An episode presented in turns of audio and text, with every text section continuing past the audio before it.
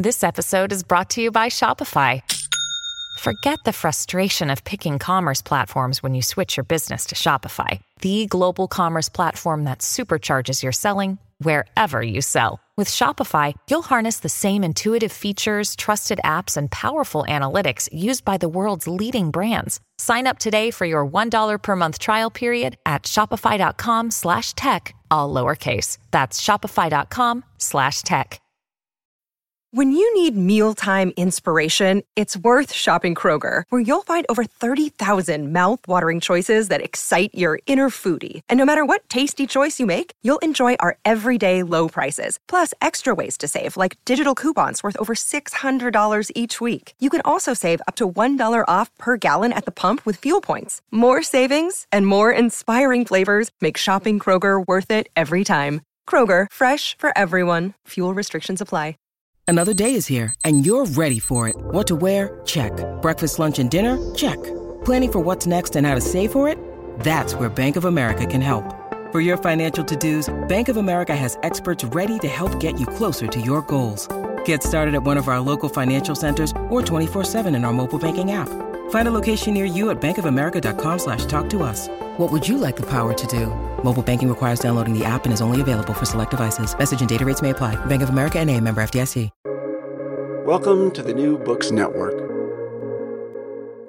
Hello, everybody, and welcome back to Scholarly Communication, the podcast about how knowledge gets known. I'm Avi Staiman, co host of the Scholarly Communication podcast. When I'm not podcasting, I dedicate my time to my family, biking out in the mountains, and running my company, Academic Language Experts. Academic Language Experts, or ALE for short, is an author services company dedicated to helping scholars elevate their manuscripts prior to publication and grant proposals to receive research funding. I'm also working on, on a new startup called SciWriter AI, uh, which is going to be the first artificial intelligence co-pilot tool for academic writing. Today, I'm delighted to be joined by Niko Pfund, president at Oxford University Press USA office.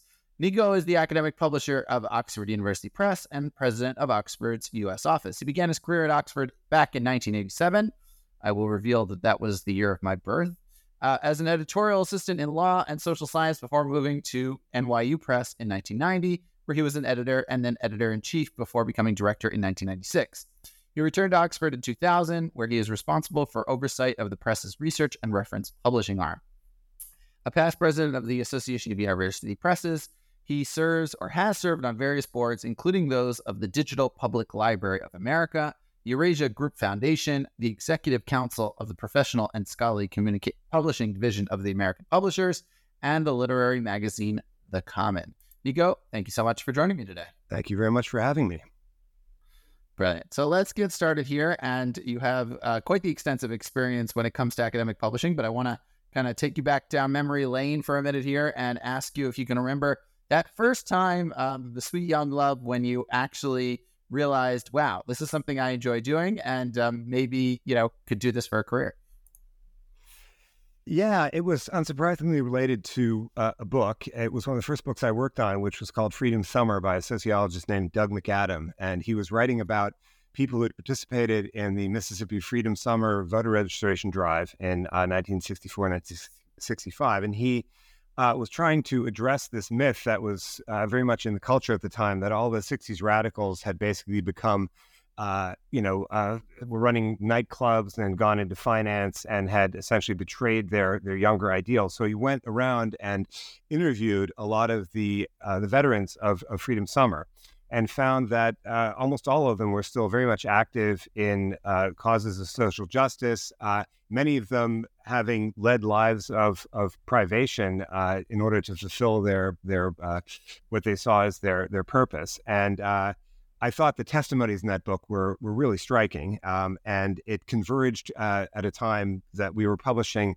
uh, the Schomburg series of 19th century Black women writers, which was uh, a series that uh, Henry Louis Gates had uh, had pitched to the press, and we uh, reissued essentially an entire corpus of literature in the form of these 20 books that were written by Black women, um, many of them having to have white scholars attesting uh, in a forward to the fact that these women had in fact written these books um, at the time, and um, so we uh, reissued those, and I was I had the good fortune of being at Towson State University when we um, exhibited them for the first time. And I was really struck by the adulation and reverence with which uh, the debut of that series was greeted.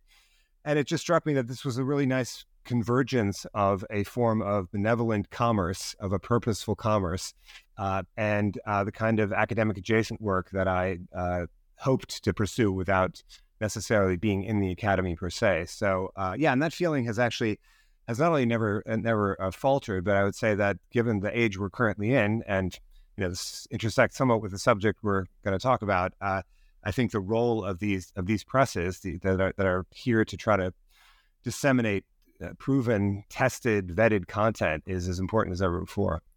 Yeah, so that is going to be the topic of our discussion today. Is um, the value of content in an age of artificial intelligence and the age of LMs. I guess a you know kind of cynical approach would say, well, with the ability to create endless content, you know, almost at the click of a button, um, a lot of garbage in, garbage out, and kind of what's the value of that? And I think that what's interesting to me, and and you know, uh, I uh, full disclosure, I just recently published an article in Scholarly Kitchen. The Nico was really helpful. You were very helpful in um, in helping me kind of form my thoughts about it.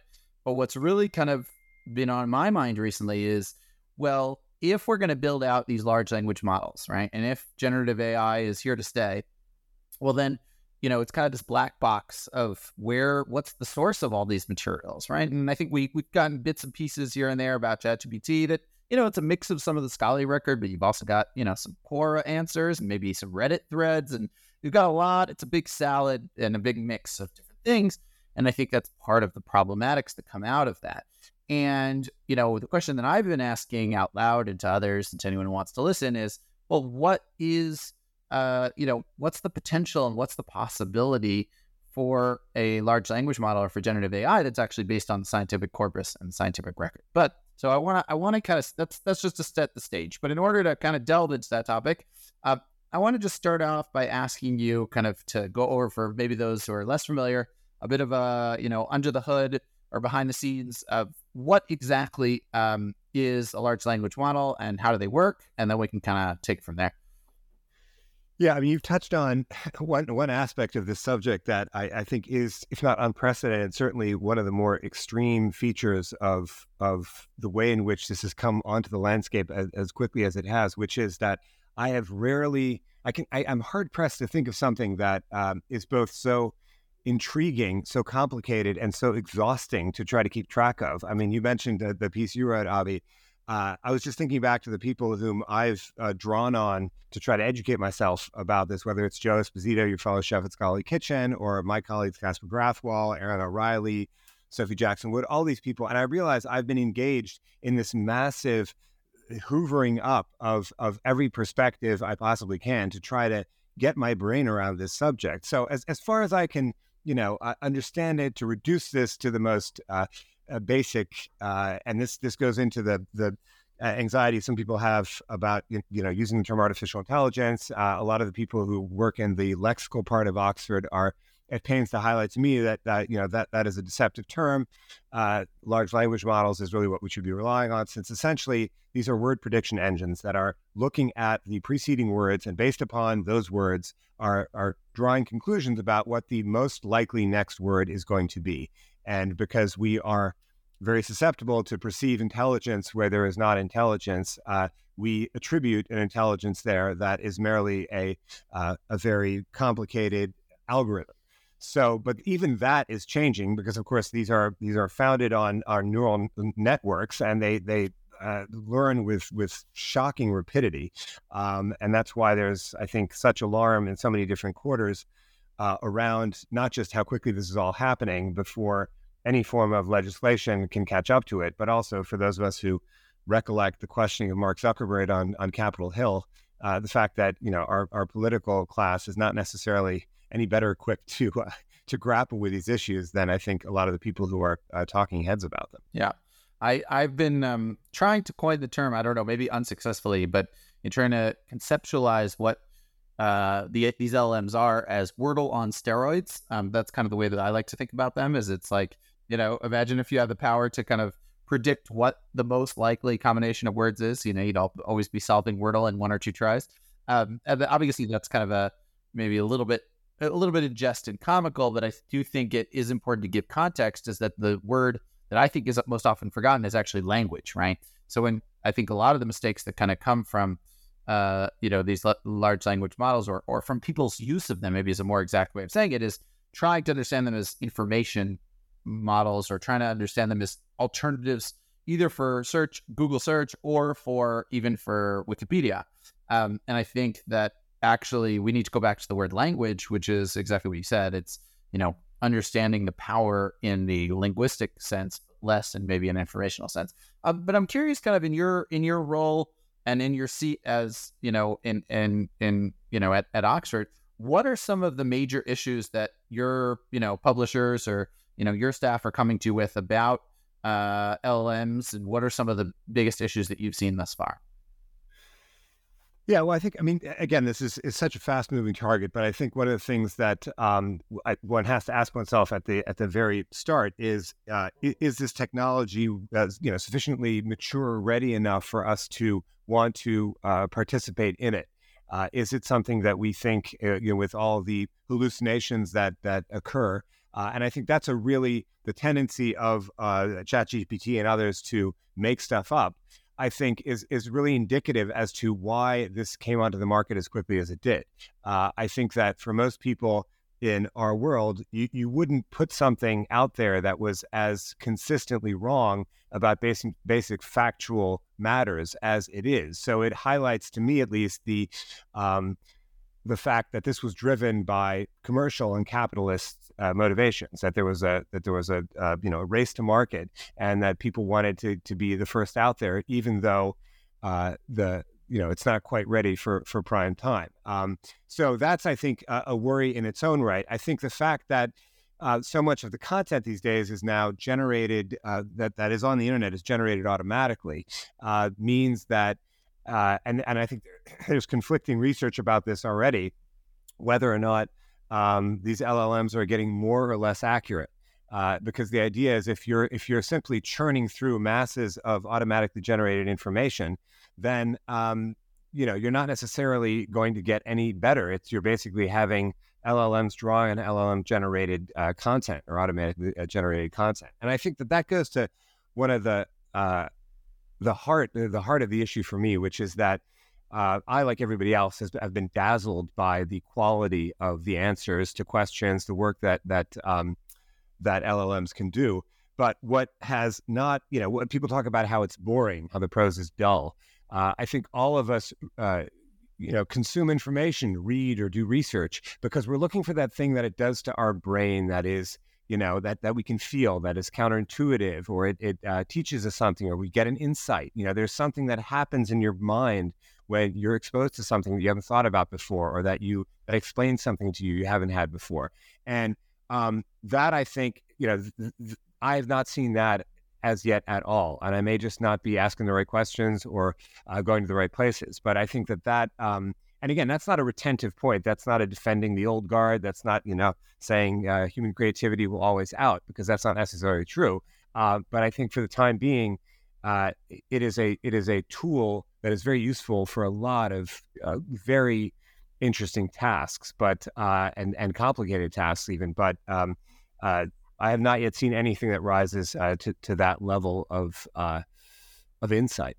Do you think, as a kind of theoretical exercise, not knowing what the results would be, do you think that is worth our time, either, you know, as academics or scholarly publishing, to try and see what an LLM would look like based on a scholarly record? Do you think that that could hold inherent value? And if so, kind of what what what potential benefits could you see that having? Yeah, I mean, very much so. You know, so I think that the move now uh, from LLM to SLM, this idea that you want to be drawing on small uh, language models that are that are tested and and proven, I think that's very promising, and I very much agree with that. I think that if you um, you know ask ask a question of uh, a, a, different data set uh, one from the other you're going to get you're to get a very different set of answers and if you ask as we all know the internet writ large a question you're going to get a very different answer than if you ask a um, uh, you know a vetted uh, vetted database so um, but I think that you know there there's the theoretical questions that that uh, that we're dealing with, and then there are the very real, pragmatic, practical questions that publishers already have to deal with. So, um, do we are we willing to publish AI generated content? I suspect right now already there are any number of academics using uh, various tools to improve their manuscripts, to fine tune translations, to maybe do the initial draft of the translation, and then and then fine tune it based, excuse me, on that draft. And um, but there are the question of what does that look like contractually? What does that look like in terms of the work that we do? Um, you know, ChatGPT, I think, uh, allows its users to make use of its content in pretty much any way it wants to, but it does stipulate, it does request that you um, that you actually specify that content is AI generated. So I think, uh, and I think also ChatGPT, if I'm not mistaken, enables you to restrict your data sets, right? Like that's something that I think uh, is not as widely known as it should be. That you can uh, refine the the answers, the source uh, of the answers you're being provided, and I think that whether to your question we end up with um, large menu and you can widen or shrink the the data that is being drawn from, um, uh, or you just have different sites for different purposes. In the same way, right now, you know, Wikipedia serves a very different purpose than, um, let's say, the OED. If I want to learn about the uh, the origin of a word, the etymological origin of a word, I go to the OED. If I want to learn about the origin of a band, I go to Wikipedia. Um, so I think that, that that is still very much up in the air. I think. Yeah, these are you know it's it is interesting to think about from kind of the researcher perspective. I, I know that you know when I think about these issues because I've spent the last ten years kind of helping uh, researchers from English is not their native language um, publish. I know they're up against like really it's an uphill battle each and every time um, to try to get their research published, regardless of you know the quality of the research they're doing or you know the the, the level of uh, that they're working at. And so my, you know, kind of knee jerk reaction is like, oh, this is a great way that they can really be empowered um, to, to help them. But we've done a real deep dive into this and, and we find that it's it's an interesting it's sort of an interesting two sides of the same coin where one one side is it really like you said before has potential especially with language to do really great work and to really refine in a way which I do think there's sparks of human creativity. I'm not talking about you know kind of um, you know the the the the full you know kind of critical thinking from scratch, but you know in terms of at least rephrasing in a way which can be more understandable, and that's really powerful. On the other hand, at the same time, I mean when I, when I've been we've been playing around this with this internally in our with our staff, so they'll come back to me and say today was great, the next day it was awful. Then I had a paragraph that was entirely missing. Recently, someone told me that there was an entirely new paragraph with substance that content that wasn't like at all related to the original text that was thrown in. So I think it's maybe the lack of predictability and consistency and the and and what's really critical for researchers to know is with I don't know, sounds cliche, but with great power comes a big responsibility to check what what work, you know, what's actually being done. So in a certain ironic way, it can do better work, but it actually needs to be checked a lot more carefully than if you are doing, you know, iterations with a, a fellow colleague or whatnot. So, yeah, I think they're all over talking.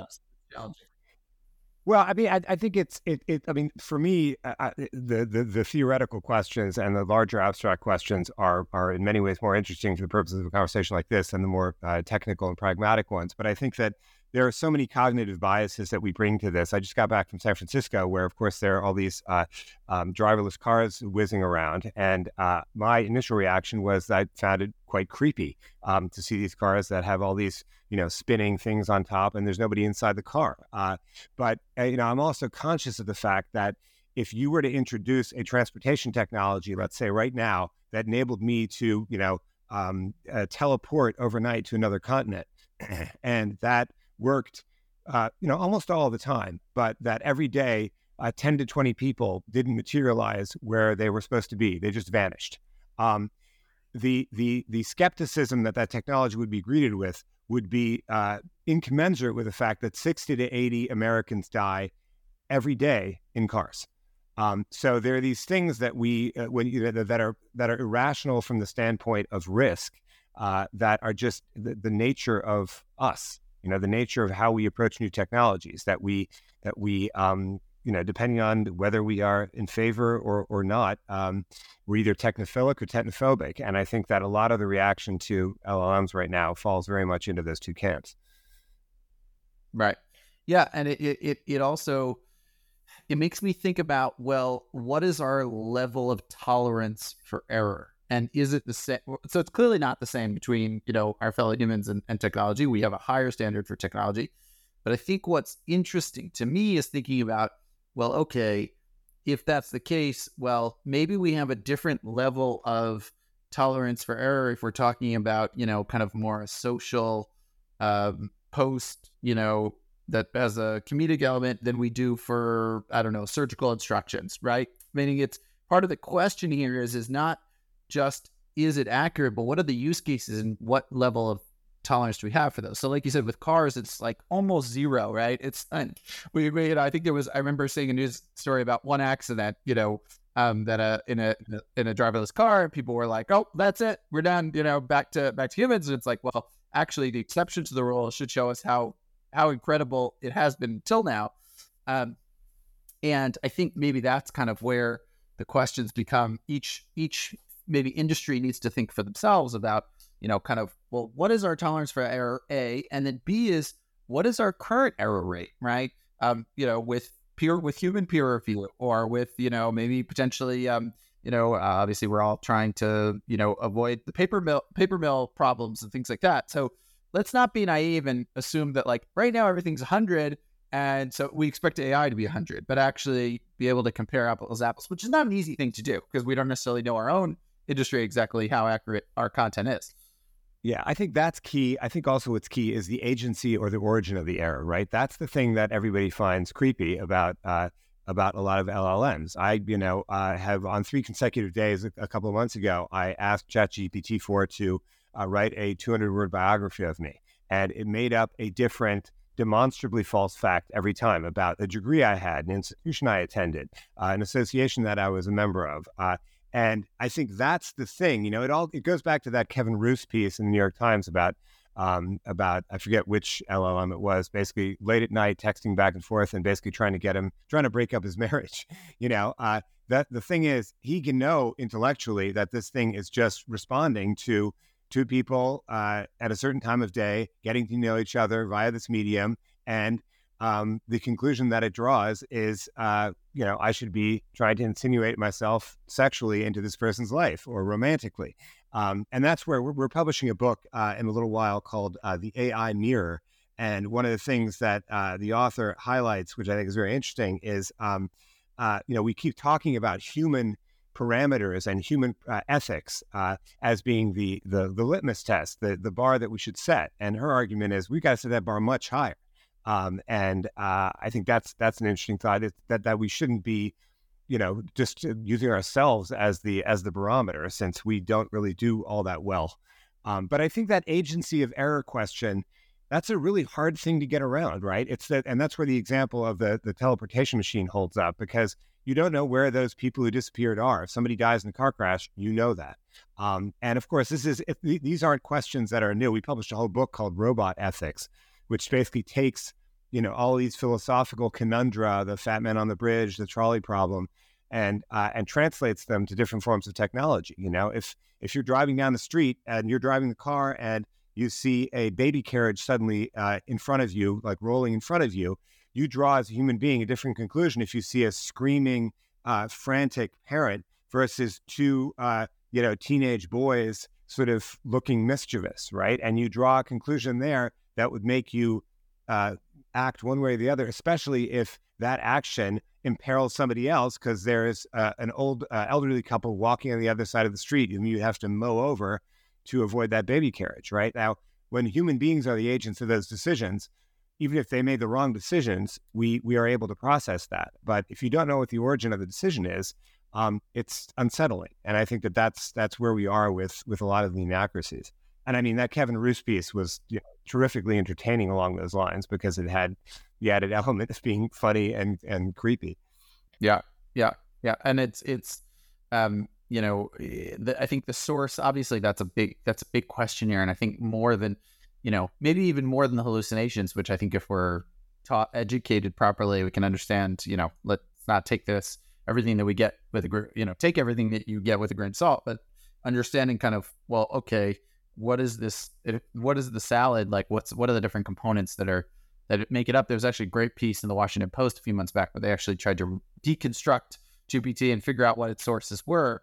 And I remember being surprised at like how big of a mix it really was, and to the point where it's almost like, it, you know, well, this is almost not appropriate for any use case. Meaning it's excellent as maybe as a general model that it's taking from the entire internet, but most of us in our day to day work have actually much more specific, like you said, the S, you know, the, the SLMs, the small, small language models, maybe do a better job to to, to, well, to, to what's interesting about that is how, you know, again, I just always think about these subjects in terms of the different levels where it's like fun to have a cocktail conversation about it in the abstract. And then there's a question about responsibilities that different institutions have. And then there is the self interest of both the individual and the institution. I think that. Uh, I, I, forget now which piece it was. Maybe it was a piece about Wikipedia and ChatGPT or, or LLMs in the in the Sunday Times Magazine the other day. But it was it talked about this site that that uh, coders go to when they've written a bit of code that they think could be transferable and useful, and they deposit it there and ChatGPT scrapes that site.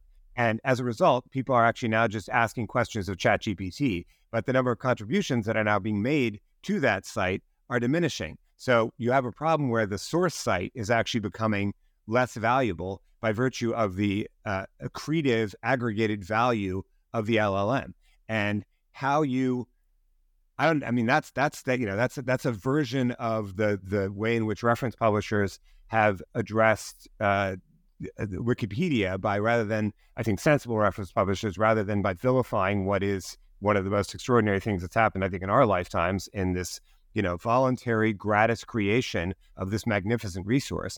Um, we've tried to think how can we actually take our vetted content and make that something that is Wikipedia either draws from or links to, right? That's the that is, I think, the obvious uh, approach. Um, so, but but I think that does this pose existential challenges to certain businesses? Yeah, absolutely. I think the the you know the very the flip side of what I was saying about you know originality and creativity is digesting and distilling. If your business model is based upon digesting and distilling, uh, I think you really have to have have real concerns. And I think there are certain publishers, uh, Oxford included, where there are certain kinds of publishing that we do that are very much along those lines, right? That take a corpus of knowledge and try to refine it and and kind of uh, distill it down to being a consumable uh, chunk. And um, that I think is uh, likely to be affected by this uh, technology pretty quickly. Yeah.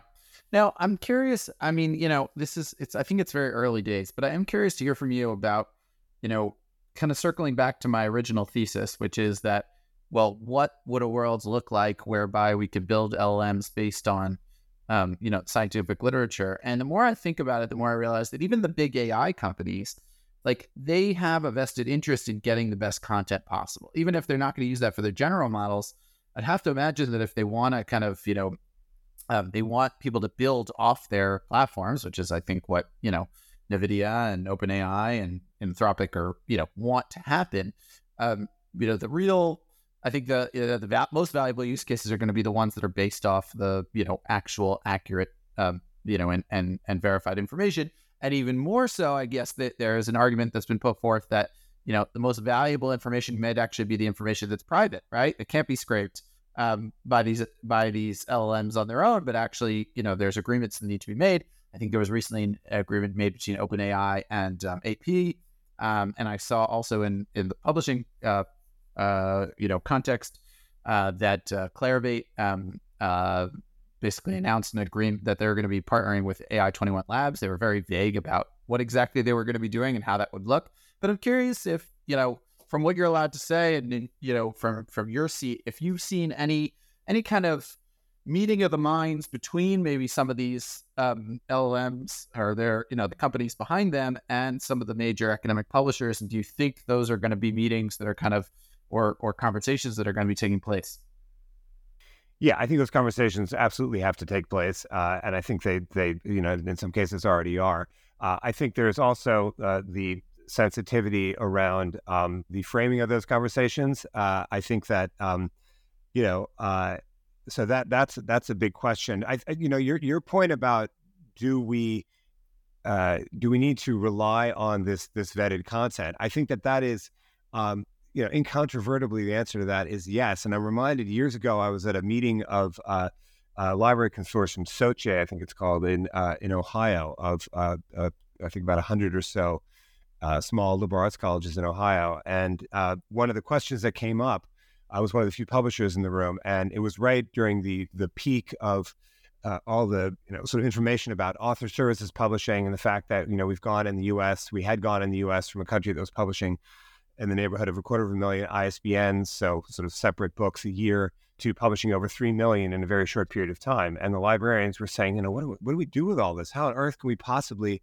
And my suggestion was ignore it ignore it. Most of this is, you know, family memoirs. Most of this is is content that is not is not the kind of content you want to be uh, providing to your academic community. They don't they don't need it. They don't want it. They're you know it's fan fiction, it's romance novels, and that's not to in any way disparage that content. It's just not the right content for that community. And I think there is there is eh, what you know uh, it's a garbage in garbage out point, right? It seems to me entirely self evident that if you are trying to index something and you have a lot of uh, misinformation or corrupt data, that what comes out of it is going to be wrong. So I think this refining process, I think we're going to be in that stage now going forward. And, and is that going to be a turf battle?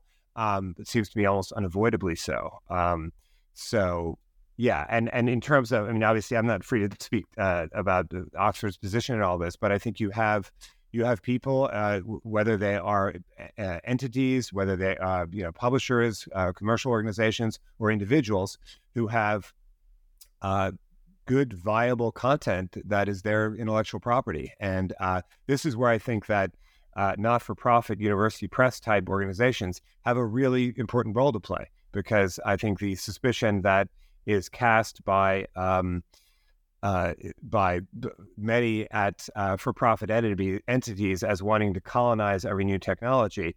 Uh, that that's not entirely unfounded. I mean, that is that is really if you look at, for instance, uh, the history of open access in certain ways, uh, capitalist forces. You know, they do what capitalist forces do: is they look for market opportunities and look for ways in which to position their their their organizations in that universe in a way that is advantageous to them.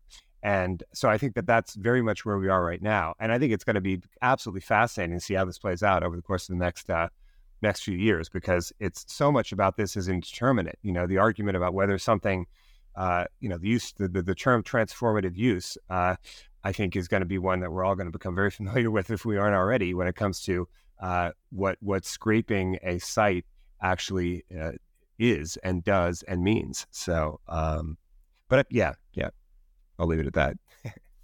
yeah, that's uh, yeah, yeah, yeah. I, I think I've I've done I've learned a lot more about um, copyright law for the last few weeks in investigating this topic than I ever thought I, I I would. But it's actually it's quite fascinating because a lot of this basically comes down to the question of, you know, what as a society, what are or you know, kind of as legal precedent, um, you know, what is the meaning of of taking content you know, I think we're we're all kind of clear on the, the what I like to call the Drake case, which is kind of you know you take Drake's music, you mix it up, and then you create a new Drake song, right? That, that that's kind of like I think everyone has this sort of intuitive feeling of like, no, we're you know we like Drake should be upset about that. Um, whereas I think when it's a lot more generic in general, and you can't trace back, and I think that's very intentional, by the way, that that, that OpenAI doesn't provide the source of their information, um, but we can't trace it back. It's almost kind of like, well, go prove, go prove that this was you know, that you had one infinitesimal, um, you know, percentage point in this and, and, and what the value and, you know, go try and put a number on that. Um, that's where I think, um, you know, it's, it's, it's really interesting. And I also think like, it makes me wonder also, even if that could be done, well, then, you know, authors obviously, you know, depending on the exact kind of um, agreement they come to with the publisher, um, they're signing over their license in return for the services rendered by the publisher. Um, but it also makes me wonder whether authors are going to try to, you know, um, rethink their ownership over their content if it's going to be then repurposed for AI, you know, as well. And and you know, I think we've, I've I've definitely seen for those who aren't familiar, and I've seen a trend of kind of authors asking themselves hard questions about where they want to publish and how they want to publish and and I think publishers themselves understanding that you know authors need to be involved in this in this conversation. So yeah, I think as as you said, the more we we dive in, at the, the more kind of complicated and and complex it gets. I, um, I think you touched on a really good point, though, and a really important point, which is around this question of aggregated content, right? Is whether individual uh, authors will be able to negotiate this for themselves. And in my experience, over you know three and a half decades, most authors, uh, you know, take open access, for instance. I've spent much of the last five years uh, trying to think of ways in which to explain open access uh, in a in a uh, neither a uh, jingoistic nor pejorative way to academics, um, and to do it in a way that actually they can understand. Um, I mean, that, that sounds I mean, that sounds patronizing, not to understand, but the way can, they can apply it to how they're writing their their works. And uh, it's reminded me all the way back to the days of um, early days of print on demand, where uh, you know we we had this new technology that was genuinely transformative for us as publishers because we weren't held captive by the economies of scale and we could simply uh, print a book you know one at a time and uh, i remember trying to figure out a good metaphor to explain this um, and it took me a while to land on one until finally it was about wine and the bottling mechanism for wine, which is basically how you print a book. Nobody cares how you print a book, right? They, what they care is that what it looks like when they hold it in their hand. And I think that um, uh, you know, trying to unpack this one, you know, you as you were talking, I was reminded of a of a phenomenon we experience as academic publishers not infrequently, where we publish a quite academic book, and then a journalist uh, writes a book on a very similar topic, but writes it in a very journalistic way. And again, I'm not I'm not being pejorative here; I'm just being entirely factual. And, and does what's known as sourcing through our book, basically cites the primary sources that our author did. And the author is infuriated because the author feels like they're the one who was in the archives, they're the one who's done all this, and the sources match very closely their own. But they're accurate, and you don't have ownership to archives, and you don't need to be doing that research yourself. And there is no theft of intellectual property. There might be an ethical question. Um, but so to go to your point about how do you attribute any of this when you can't even figure out why uh, it, things are being answered the way they are, and much less attach a compensation model to it, I think that's very, very challenging. But at the same time, I think a fragmentation of this valuable content will probably not do anybody any good. You want to ideally consolidate that as much as possible. And, you know, for entirely understandable self interested reasons, I'm in favor of that consolidation happening at not for profit uh, university presses because that's the world I happen to occupy. Yeah. Uh, I, without getting into too much of a deep dive, I'm going to recommend, and, and they're not a sponsor, so there's no bias here, but there's a there's a podcast called More Perfect, um, and they it's about uh, the U.S. Uh, Supreme Court, and I recently listened to an episode about Andy Warhol, um, and basically he, to make a long story short, he basically took a photo of, a Prince, which was copyright, and he then painted it. Um, and kind of added some unique elements. And the original photographer sued him uh, for copyright violation. And and he, you know, and and you get you you mentioned this point about transformative use, and then you know the question becomes, well, is what he did transformative or not? Um, and I think like that's kind of an open ended question. And even the concept of transformative to begin with is like a very they, they actually interview the um, the I think it was a it was either an academic who who came up with this term. He's like, yeah, I just meant this to be kind of like a first first stab in the dark about trying to come up with a way of defining fair use. Um, and really, it's it's it, it not it, it, didn't I guess evolve or it's not clear enough what this means. So so it's an interesting it's a really interesting episode, and I think it's a good maybe a good kind of framing for thinking about this you know this topic. Yeah. Would you remember the whole uh, the whole controversy about whether or not you could uh, trademark um, the color of the bottom of a shoe? It was about Louboutins, the uh, the designer shoe, and they're always the bottom is always red. And there was a there was a, a, a court case about this, and we published a book which was about the different um, ways in which different industries deal with imitation.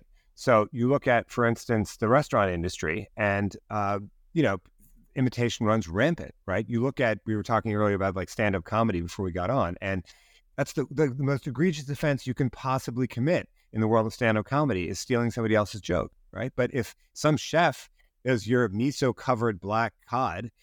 Yeah, everybody does your miso covered black cod. That's that's just an assumed act. So this this varies so different, so much from industry to industry, and um, each each usage case I think is you know even if they're quite similar, they're, they're different in in uh, in certain ways. So it's yeah, it's I mean this is why intellectual property is such a uh, febrile area. Yeah, uh, I guess imitation is the best form of flattery. Is is lovely, lovely to know, but it's not always not always nice when you're the when you're the author.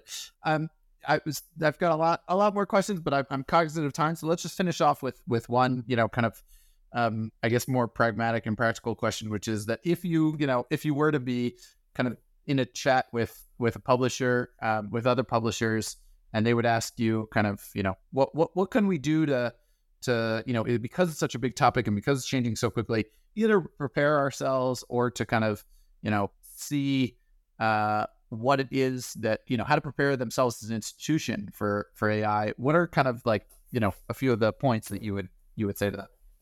Well, I think thinking about way, the ways in which this can be beneficially used, I think is, is the crucial thing. And I think that what we still aren't entirely clear on is whether if a, if a, a piece of content is in, ingested by an LLM, what exactly does that mean in, you know, in every sense of the word? Uh, and uh, I would be very surprised if we didn't already have, as I said earlier, authors who, who are thinking about these issues because again they're thinking about their, their book they're thinking about their subject uh, they don't think about these issues nor should they necessarily uh, but um, who are already doing things that where they're just loading their manuscripts into, uh, uh, you know, um, I mean, take for instance, keywords and abstracts. I don't think anybody or indexes. Nobody, nobody thinks to themselves, I can't wait to do the keywords and abstracts or the index for my books. That's, you know, uh, so if there's a way in which to do that, that in a shorthand way, I think the, the, the primary fork in the road here, and I made the exact, uh, I made this mistake earlier in uh, response to one of your questions, is to immediately go to content creation, right? Everybody does because that's sexy and that's interesting. And the fact is, I think there are an enormous number of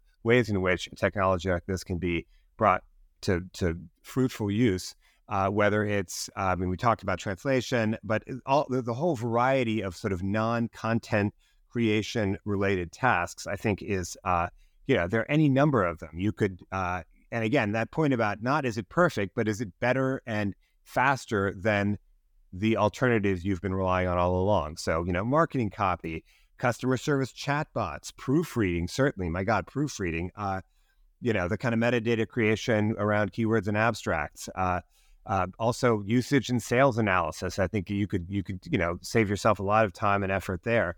Uh, plagiarism detection uh, would be another one. So I think there are a lot of things that we we can do. I think there is anxiety around it um, because it's such a massive subject and everybody is still really trying to get their brain around the the, the parameters of it.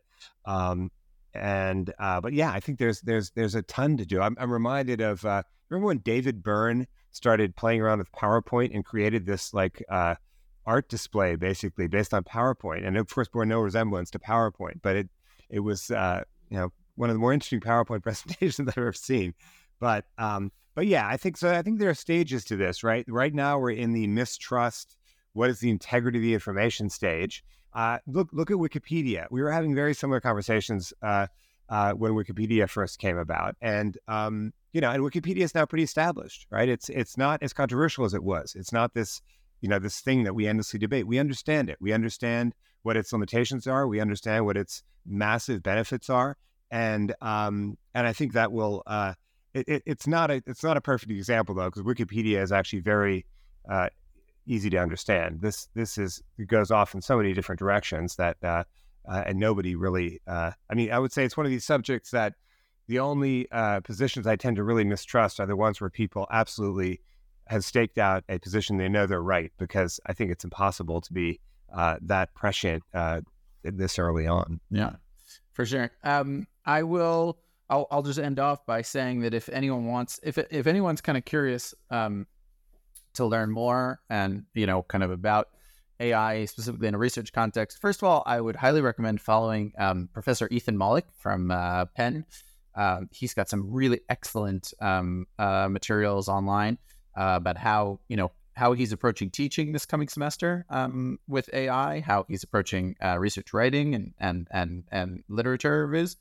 Um, and then, in addition, for anyone who's interested, I'm actually currently running a course in the middle of a course called AI Tool Up Tuesdays, um, which is actually featuring uh, over 20 of uh, AI tools that are specific for research. And the reason that I'm excited about these tools is because they actually have taken into account a lot of the problematics that come along with the generative models. Um, they actually are resolved in some of these AI specific uh, or research specific tools that are built.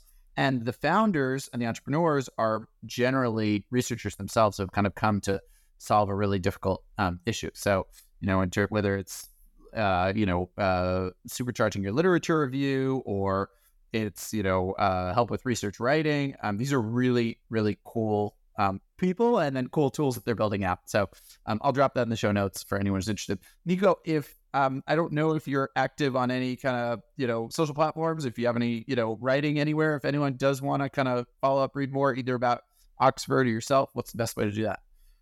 Uh, you know what? Just email me. Uh, by virtue of my position, I tend to keep a fairly low profile on social media. So uh, niko.pfund oup.com. Uh, and I'm always happy to hear from folks. So please don't hesitate. Fantastic. Thanks so much for taking the time today. I know I learned a lot. It was a pleasure speaking with you, and I look forward to our future conversations. Yeah, likewise. Thanks so much, Avi.